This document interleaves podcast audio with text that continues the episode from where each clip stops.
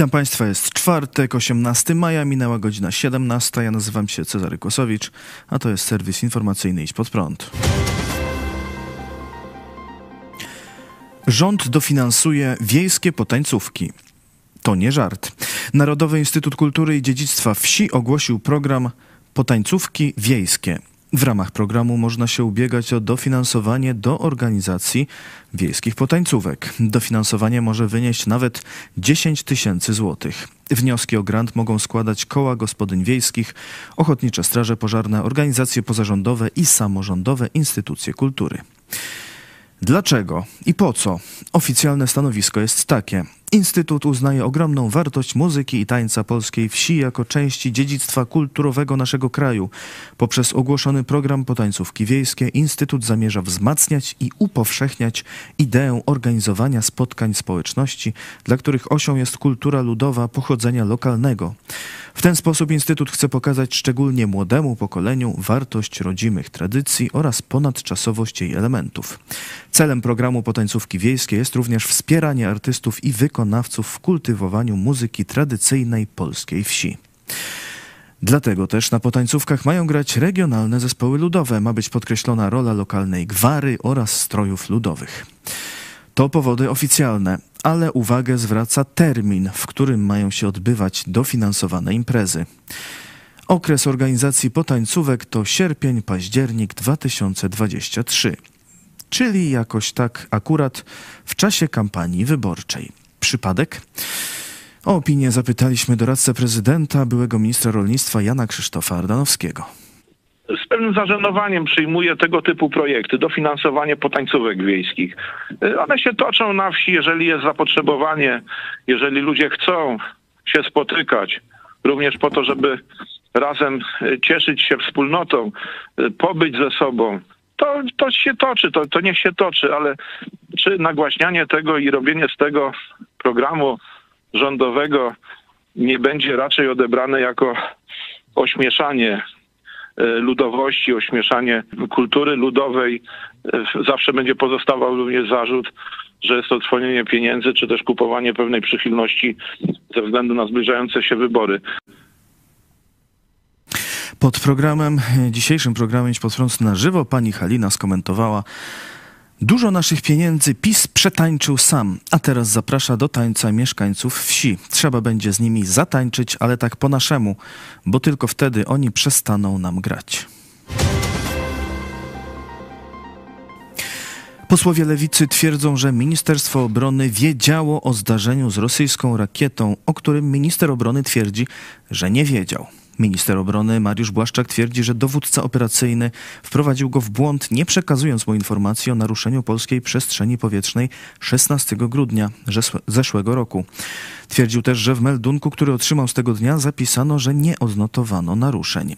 Szef klubu Lewicy Krzysztof Gawkowski powiedział wczoraj, że według jego informacji do ministerstwa 17 grudnia wpłynął meldunek o zdarzeniu w polskiej przestrzeni powietrznej i domagał się od ministra Błaszczaka ujawnienia informacji na ten temat. Składamy dzisiaj wniosek o to, aby ujawnił Pan meldunki operacyjne, które są w Pana posiadaniu, które dadzą nam jasne światło, kto dzisiaj w sprawie pocisku pod Zamością kłamie. Czy to Pan, który nie podjął działań, a w meldunkach operacyjnych miał wiedzę o incydencie i o zdarzeniu w polskiej przestrzeni powietrznej 16 i 17 grudnia? Czy generałowie. Z informacji, które dzisiaj otrzymaliśmy, wszystko wskazuje, że do Ministerstwa Obrony Narodowej o poranku 17 grudnia wpłynął meldunek operacyjny potwierdzający, że było zdarzenie w polskiej przestrzeni powietrznej. Czyli albo pana służby w ministerstwie zawiodły i pan nie wiedział o tym, albo celowo zataił pan informację o incydencie, który miał miejsce w godzinach popołudniowych 16 grudnia. Oszukiwał pan na konferencji, mówiąc, że 16 nie dostał pan informacji, ale nie powiedział pan nic o 17. Więc proszę nie zasłaniać się jednym dniem i kilkoma godzinami, bo wszystko świadczy o tym, że doskonale pana służby w resorcie wiedziały, mogły pana nie informować. Ale niech pan zatem wyjdzie jak człowiek honoru, przeprosi i powie, że to chaos i bałagan w pana resorcie spowodował, że mamy niesłychaną kompromitację. Dziś poseł Gawkowski w Toruniu wzywał ministra obrony do dymisji. Domagamy się dymisji ministra Błaszczaka, bo człowiek honoru, który ponosi odpowiedzialność za polskie bezpieczeństwo, w dniu, w którym się dowiedział, że do Polski wleciała rakieta i ta rakieta nikt jej nie strącił, nikt jej nie znalazł, powinien powiedzieć: Przepraszam, to moja wina. Panie ministrze, czas ucieka, ale dymisja czeka. Zegar tyka dla pana. Wcześniej czy później wyjdzie prawda. Lewica apeluje do innych partii opozycyjnych o złożenie wspólnego wniosku o dymisję ministra obrony. Dziś odbyło się też posiedzenie Biura Bezpieczeństwa Narodowego. Szef BBN major Jacek Siewiera komentując e, sprawę konfliktu między ministrem obrony i generałami powiedział tak. Wojsko nie zna takiego pojęcia jak konflikt. Realizacja zadań odbywa się bez względu na to, jakie nastroje panują między żołnierzami w strukturze sił zbrojnych. Natomiast bez wątpienia zrozumienie sytuacji procedur, które obowiązują, które wymagają poprawy i doprecyzowania i tego, w jaki sposób będą realizowane w przyszłości jest dużo większe po każdej ze stron. Każdy z uczestników tej sytuacji zabierający głos mówił, czy był informowany, czy nie, nie odnosząc się bezpośrednio do tego, o czym był informowany, bo był to element informacji klauzulowanej. Są to doświadczenia, które będą wykorzystywane w przyszłości również w obszarze komunikacji publicznej. Szef BBN stwierdził też, że komunikacja między ministrem obrony i generałami przebiega bez trudności. Sąd we Wrocławiu skazał dziewięć osób oskarżonych w sprawie okradania polskiego Czerwonego Krzyża. Kary wynoszą od roku więzienia w zawieszeniu do trzech i pół roku bezwzględnego więzienia. Najwyższy wyrok usłyszał były dyrektor Dolnośląskiego PCK i były radny wojewódzki PiS Jerzy G. Z kolei były poseł PiS Piotr B., który był też wiceprezesem Dolnośląskiego PCK, został skazany na dwa lata i siedem miesięcy więzienia. Skazani mają też naprawić wyrządzoną szkodę i zapłacić grzywnę. W sumie z Dolnośląskiego oddziału PCK wyprowadzono ponad 3 miliony złotych, między innymi przez spółki rejestrowane na szeregowych pracowników, ale także po prostu przez zwykłe okradanie kontenerów na odzież używaną, która miała być przekazywana potrzebującym, a była sprzedawana w zaprzyjaźnionych firmach handlujących ubraniami. Były poseł Piotr B. miał nawet sam osobiście wyciągać z kontenerów ubrania, które potem były sprzedawane w lumpeksach. Wyrok nie jest prawomocny. Ukazał się Międzynarodowy Raport o Wolności Religijnej za rok 2022. Raport został opublikowany 15 maja przez amerykański Departament Stanu. Przedstawiono w nim informacje dotyczące wolności religijnej w niemal 200 krajach i terytoriach na całym świecie.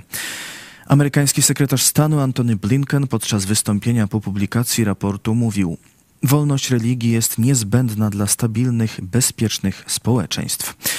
Bronimy prawa do wiary lub niewiary, nie tylko dlatego, że jest to słuszne, ale także ze względu na nadzwyczajne dobro, jakie ludzie wierzący mogą czynić w naszych społeczeństwach i na całym świecie, aby promować pokój, opiekować się chorymi, aby chronić naszą planetę, poszerzać możliwości dla zaniedbanych społeczności i robić wiele więcej. Blinken wskazywał, że w niektórych krajach wolność religijna jest brutalnie łamana. Niestety raport dokumentuje również kontynuację, a w niektórych przypadkach wzrost bardzo niepokojących trendów. Rządy w wielu częściach świata nadal atakują mniejszości religijne przy użyciu wielu metod, w tym tortur, pobić, bezprawnej inwigilacji i tzw. Tak obozów reedukacyjnych. Polityk mówił m.in. o zbrodniczym prześladowaniu muzułmańskich Ujgurów przez władze komunistycznych Chin. Raport pokazuje też m.in. łamanie wolności religijnej w Rosji, której władze uderzają we wspólnoty religijne, które wypowiadają się przeciwko wojnie z Ukrainą. Raport przedstawia także informacje na temat Polski. Wspomina m.in. proces Doroty Rabczewskiej, Dody, za obrazę uczuć religijnych. Informuje o jej skazaniu przez polskie sądy i późniejszym wyroku Europejskiego Trybunału Praw Człowieka w Strasburgu, który orzekł, że zostało złamane jej prawo do swobody wyrażania się i wezwał państwo polskie do zapłacenia jej zadośćuczynienia. Od czterech lat w Polsce toczy się kolejny podobny proces ograniczający wolność słowa i religii, proces pastora Pawła Chojeckiego, oskarżonego m.in. właśnie o obrazę uczuć religijnych. W tej sprawie nie zapadł jeszcze prawomocny wyrok. Może to nastąpić na najbliższej rozprawie, która odbędzie się już w poniedziałek, 22 maja. Zachęcamy wszystkich zainteresowanych do śledzenia tej sprawy i stanięcia w obronie wolności słowa i wolności religijnej dla każdego w Polsce. A dziś o 18 specjalny program na żywo o polskich przypadkach procesów, które uderzają w wolności obywatelskie Polaków, innymi w wolność religii. I to wszystko w tym wydaniu serwisu. Dziękuję Państwu za uwagę. Kolejny serwis jutro o 17. Do zobaczenia.